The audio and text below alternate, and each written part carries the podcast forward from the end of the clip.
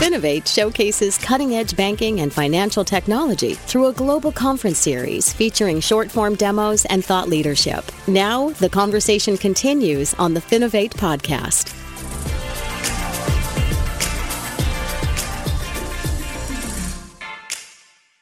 Hello, everybody, and welcome to another episode of the Finovate podcast. Joining me today, we have Flavio Mansi, the CEO of Tessa B. Flavio, thank you so much for joining me today. Thank you for having me. So, uh, to start, could you just give us a quick introduction on yourself and what Tessa B is all about? Certainly. So, uh, I uh, I joined uh, PCS Wireless uh, about uh, seven years ago. PCS Wireless being one of the largest pre-owned phone distributors around the world. And from that point, we started looking at well, what what does the industry of uh, pre-owned wireless phones looks like, and how would it look like in the next uh, you know five to ten years? And uh, that sort of drove us to where we are today. And we we pretty much believe that uh, that the industry needs uh, it, it's ripe for transformation. And uh, we have built uh, Tesabee Corp. we've separated from PCS Wireless since, and are now looking and, and very much focused on disrupting this uh, 67 billion worth industry over the next uh, over the next year. Great. So, um, I guess the first question that we just have to start with, obviously, secondhand phone market, not something we typically would talk about on this podcast dedicated to financial technology, but but why should the fintech industry be really interested in what the secondhand phone market looks like?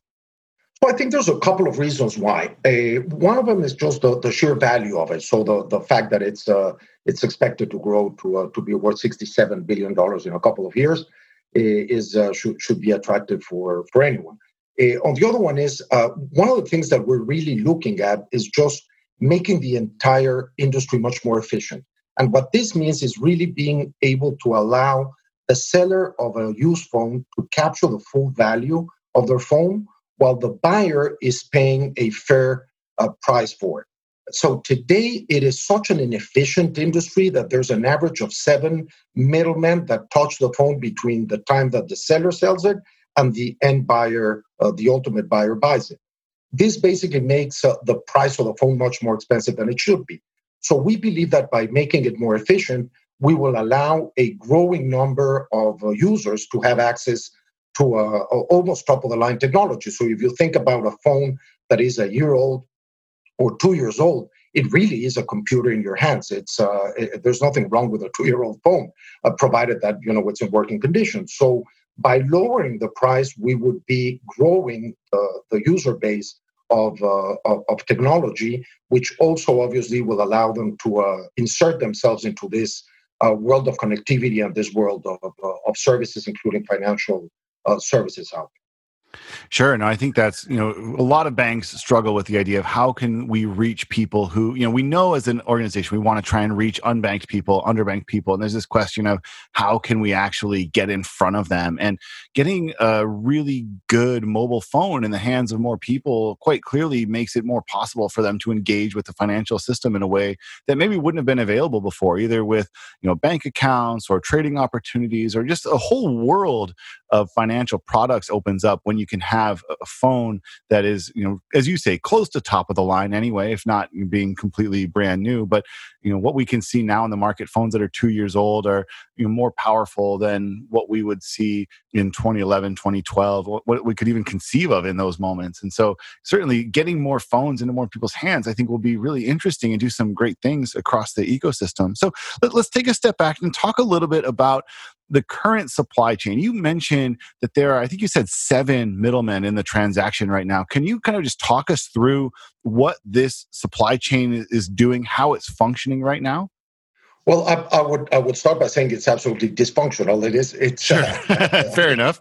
the fact that there are seven people touching that uh, that device, adding uh, you know margin to it and uh, and time and uh, just just handling and whatnot, is uh, is absurd, and that's that's sort of our our the, the principle that guides us to, to build uh, the B ecosystem. So to give you a, a, just an idea of one of the potential uh, sort of flows that a that a device would have is if you want to go and purchase your brand new uh, you know iPhone 12, you would usually go to either the carrier that you deal with, you know the AT&Ts or the Verizons of the world, or you would go to the uh, to the Apple store and hand in your your used phone in order to get credit towards the purchase of a new one. At that point, you're going to get X amount of money for that phone, which is uh, substantially less. In, in average, is about 100% less that that phone is ultimately going to be sold for. 100%. So that's the delta that is covering all of these uh, inefficiencies. Then it'll be touched by all of these middlemen that do some value to it. They add some value to it. A lot of them don't really add that much value. They just buy in bulk, take the problem away from uh, you know the large uh, operator or the large uh, manufacturer, and then start uh, you know grading those phones and dividing those phones and reselling those phones to smaller uh, resellers, and and ultimately they get to to end to end consumers. But each one of the steps is is, is really sort of a, a, a duplicating what what the previous one did. There's there's no transparency in terms of grading. What does it mean for a phone to be in pristine or A or platinum condition? There's no real knowledge from the buyer side. So part of the role that these intermediaries do play is bringing some trust. So if you go and you purchase a used phone from a known retailer, or if you go to Amazon and purchase it on Amazon, you know that they're there. You know that if something goes wrong, there's a, there's a company uh, to back it. What we're proposing is that technology actually does that. So the fact that the technology is available and, and we are building and leveraging uh, existing technology as well, what we're going to do is allow the buyer to deal directly with the seller and bridge that trust gap through the use of technology. Wow. Okay. So, I mean, I think it's obviously the way you kind of lay it out there. It certainly is the opportunity for disruption there. There certainly is a chance to um, add in or add efficiency to the equation for sure. So, you're looking at a couple of different tech solutions. How how does technology solve this problem? I mean, where where are you going to apply it, and what types of technology are you guys using? So we're using several pieces of different technology, and we're actually building also sort of the the, the platform that uh, that cements all of the different uh, pieces. So just just to name a couple, uh, one of them is diagnostics. So for many many years, both manufacturers as well as large distributors and large uh, remanufacturers of mobile phones have uh, used diagnostics technology, whereby all of the used phones come into warehouses, they're connected to a computer, and the computer runs this software within each one of the phones and basically tests all of the functionality or the main functionality of the phones to define what is working and what is not. Uh, and then they make uh, you know decisions based on what's the what's the quality of the, of the phones. What we're doing is we're really bringing this technology into individual users. So our um, uh, solution includes a, a, mobile application that the seller would download and then run that diagnostics, which is exactly the same as uh, you know industrial solutions uh, will do, and then that we are using uh, a, uh, a, a, blockchain platform to actually create a, uh, a ledger with that information. So we are grabbing that information, the result of that diagnostics, and putting it in the blockchain. Therefore, nobody can mess around with that. And then the buyer, on the other hand, they will download the exact same app, run the exact same diagnostics, and when the diagnostics, when the two results match, that's the moment that the transaction, that the that the um, monetary transaction takes place. So the money from the buyer is also utilized a, a smart contract uh, uh, on the blockchain, which basically think of it as, a, as an escrow account. So the money from the buyer goes into escrow until the buyer receives the phone, runs the diagnostics. Once they match, then the money is moved from the escrow account into the seller account, and that's it. The transaction is done. So again, using technology to uh, to bridge the gap of trust, uh, both on the on the condition of the phone and on getting the phone that you're actually being uh, being offered, and also on the payment uh, of the transaction of the transaction itself. Further, we're creating a blockchain platform uh, where we will have multiple data on devices, so we have traceability and knowledge of the condition of all of these devices, so people can sort of uh, take advantage of the value of this. This, this, think of it as an asset.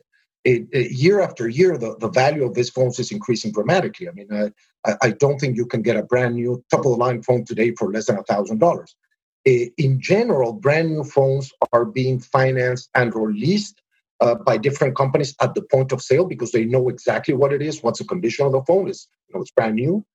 With uh, with a process that we're following and the information that we will make uh, available and that we will have available on mobile devices, on used mobile devices, I think we can also tap the value of those for companies that are interested in uh, in financing that second or third uh, transaction that is happening with yeah, maybe an interesting opportunity there for somebody to uh, take advantage of um, looking at financing for this market. And obviously, um, I'm a firm believer in the value of blockchain and and putting things on. And this seems like a really good way to utilize that technology in a way that's uh, that serves a really good purpose. So um, I think that's that's really interesting as well. Now I am curious. I want to come back because there's some tech required if i'm on the receiving end of a phone i need to be able to do some um, kind of diagnostics on it myself. You mentioned that there's a that i'll need to be able to um, engage with the platform a little bit there. How do i do that? So, so i guess this couldn't be a first used phone or i'd have to have some other means of kind of verifying and, and kind of going through the, that that back end of the transaction as the as the buyer it, it, it, actually is open for any phone. So uh, uh, today, we, we actually just a couple of weeks ago launched our uh, Glide uh, marketplace, and uh, that's that's sort of the first um, consumer-facing site, uh, e-commerce site, where people can that is enabled by the entire Tesabee platform, and where people can actually start interacting on a very user-friendly. We're not we're not you know high-tech, complicated whatsoever. It's super user-friendly. So any phone that you have you know sitting around, I I, I encourage you to uh, you know look in one of your drawers because we all have a phone sitting around. Uh, you can download uh, the the Glide Connect app, which is basically this diagnostics application that we were uh, talking about. Run the diagnostics, and automatically you can list that phone in the uh, in the Glide marketplace. Any buyer can go in, look at a phone. That phone, the blockchain record of the diagnostics of that phone already exists. So the only thing they would need to do is purchase that particular phone, and that's where the process starts. So once the buyer receives that phone from the seller, so in this case, if you are listing, you would be shipping that phone to the buyer. Let's say me, I get that phone, I download the exact same application, run the diagnostics, and boom, that's it. The transaction is uh, at that point complete. Wow, I mean that sounds fair enough. And as you were talking, I do remember actually that I have a phone in a drawer myself, which is uh, you know just sitting there, just gathering dust. And to your earlier point, you know, if I were to go and trade it in, I think I would get something like twenty bucks or something like that is, is about what it's worth as far as uh, the, the official channels are concerned. But looking at what that phone can do, um, I, I, don't doubt that it could be worth substantially more than that in the right hands. So this this is a really interesting uh, proposal, a really interesting platform that you guys have here, um, and and I think it's a market that we haven't seen, or at least I haven't spent a lot of time thinking about. But I can absolutely see how it's ripe for disruption and and what some of the long term implications could be if we're able to really ease this process a little bit.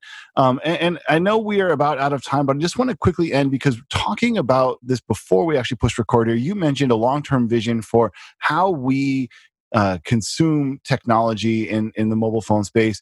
And I think you were saying that your, your long term vision is that we probably won't be buying it, it'll instead be more of a lease. Can you just expand on that thought as we kind of bring the episode to a close here?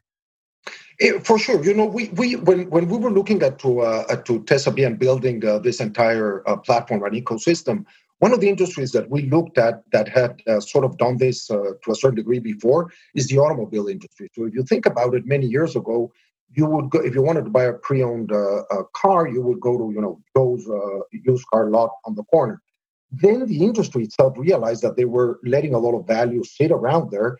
Uh, so they, they started the industry uh, you know leaders started getting involved in it with you know certified pre-owned and and whatnot. So Eh, and, and if you look at it now, the fact that they know exactly what is the condition of that device, and you know, with the, the launch of, uh, of products like Carfax uh, that basically provide that uh, that historical information of a particular automobile, we're basically doing the same with uh, mobile devices. So rather than going out and spending twelve hundred dollars every year to purchase a brand new phone, what if you just lease it with a guaranteed? If we already know what the residual value of devices are going to be within one year and two years.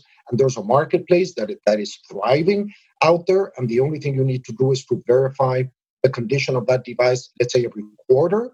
Then the data is updated in such a way that any financial company can come in and look at it as any other asset that is out there in the hands of, uh, of uh, users, of you know whomever, or the public, uh, and they just continue leasing the device from one uh, user to another. So uh, that, that ultimately, I believe, is what's going to happen because that will also enable the continual uh, improvement on the mobile phones, which is amazing. I mean, the amount of functionality and capacity and intelligence and you know new stuff that is coming into mobile devices is brutal. It, but that also obviously affects the price and therefore limits the, uh, the the people that can have access to it. I think if we look at it long term and we think that all of these devices are going to be leased, uh, it basically just reduces the the, the barrier, uh, you know, the entry barrier uh, to the majority of the population.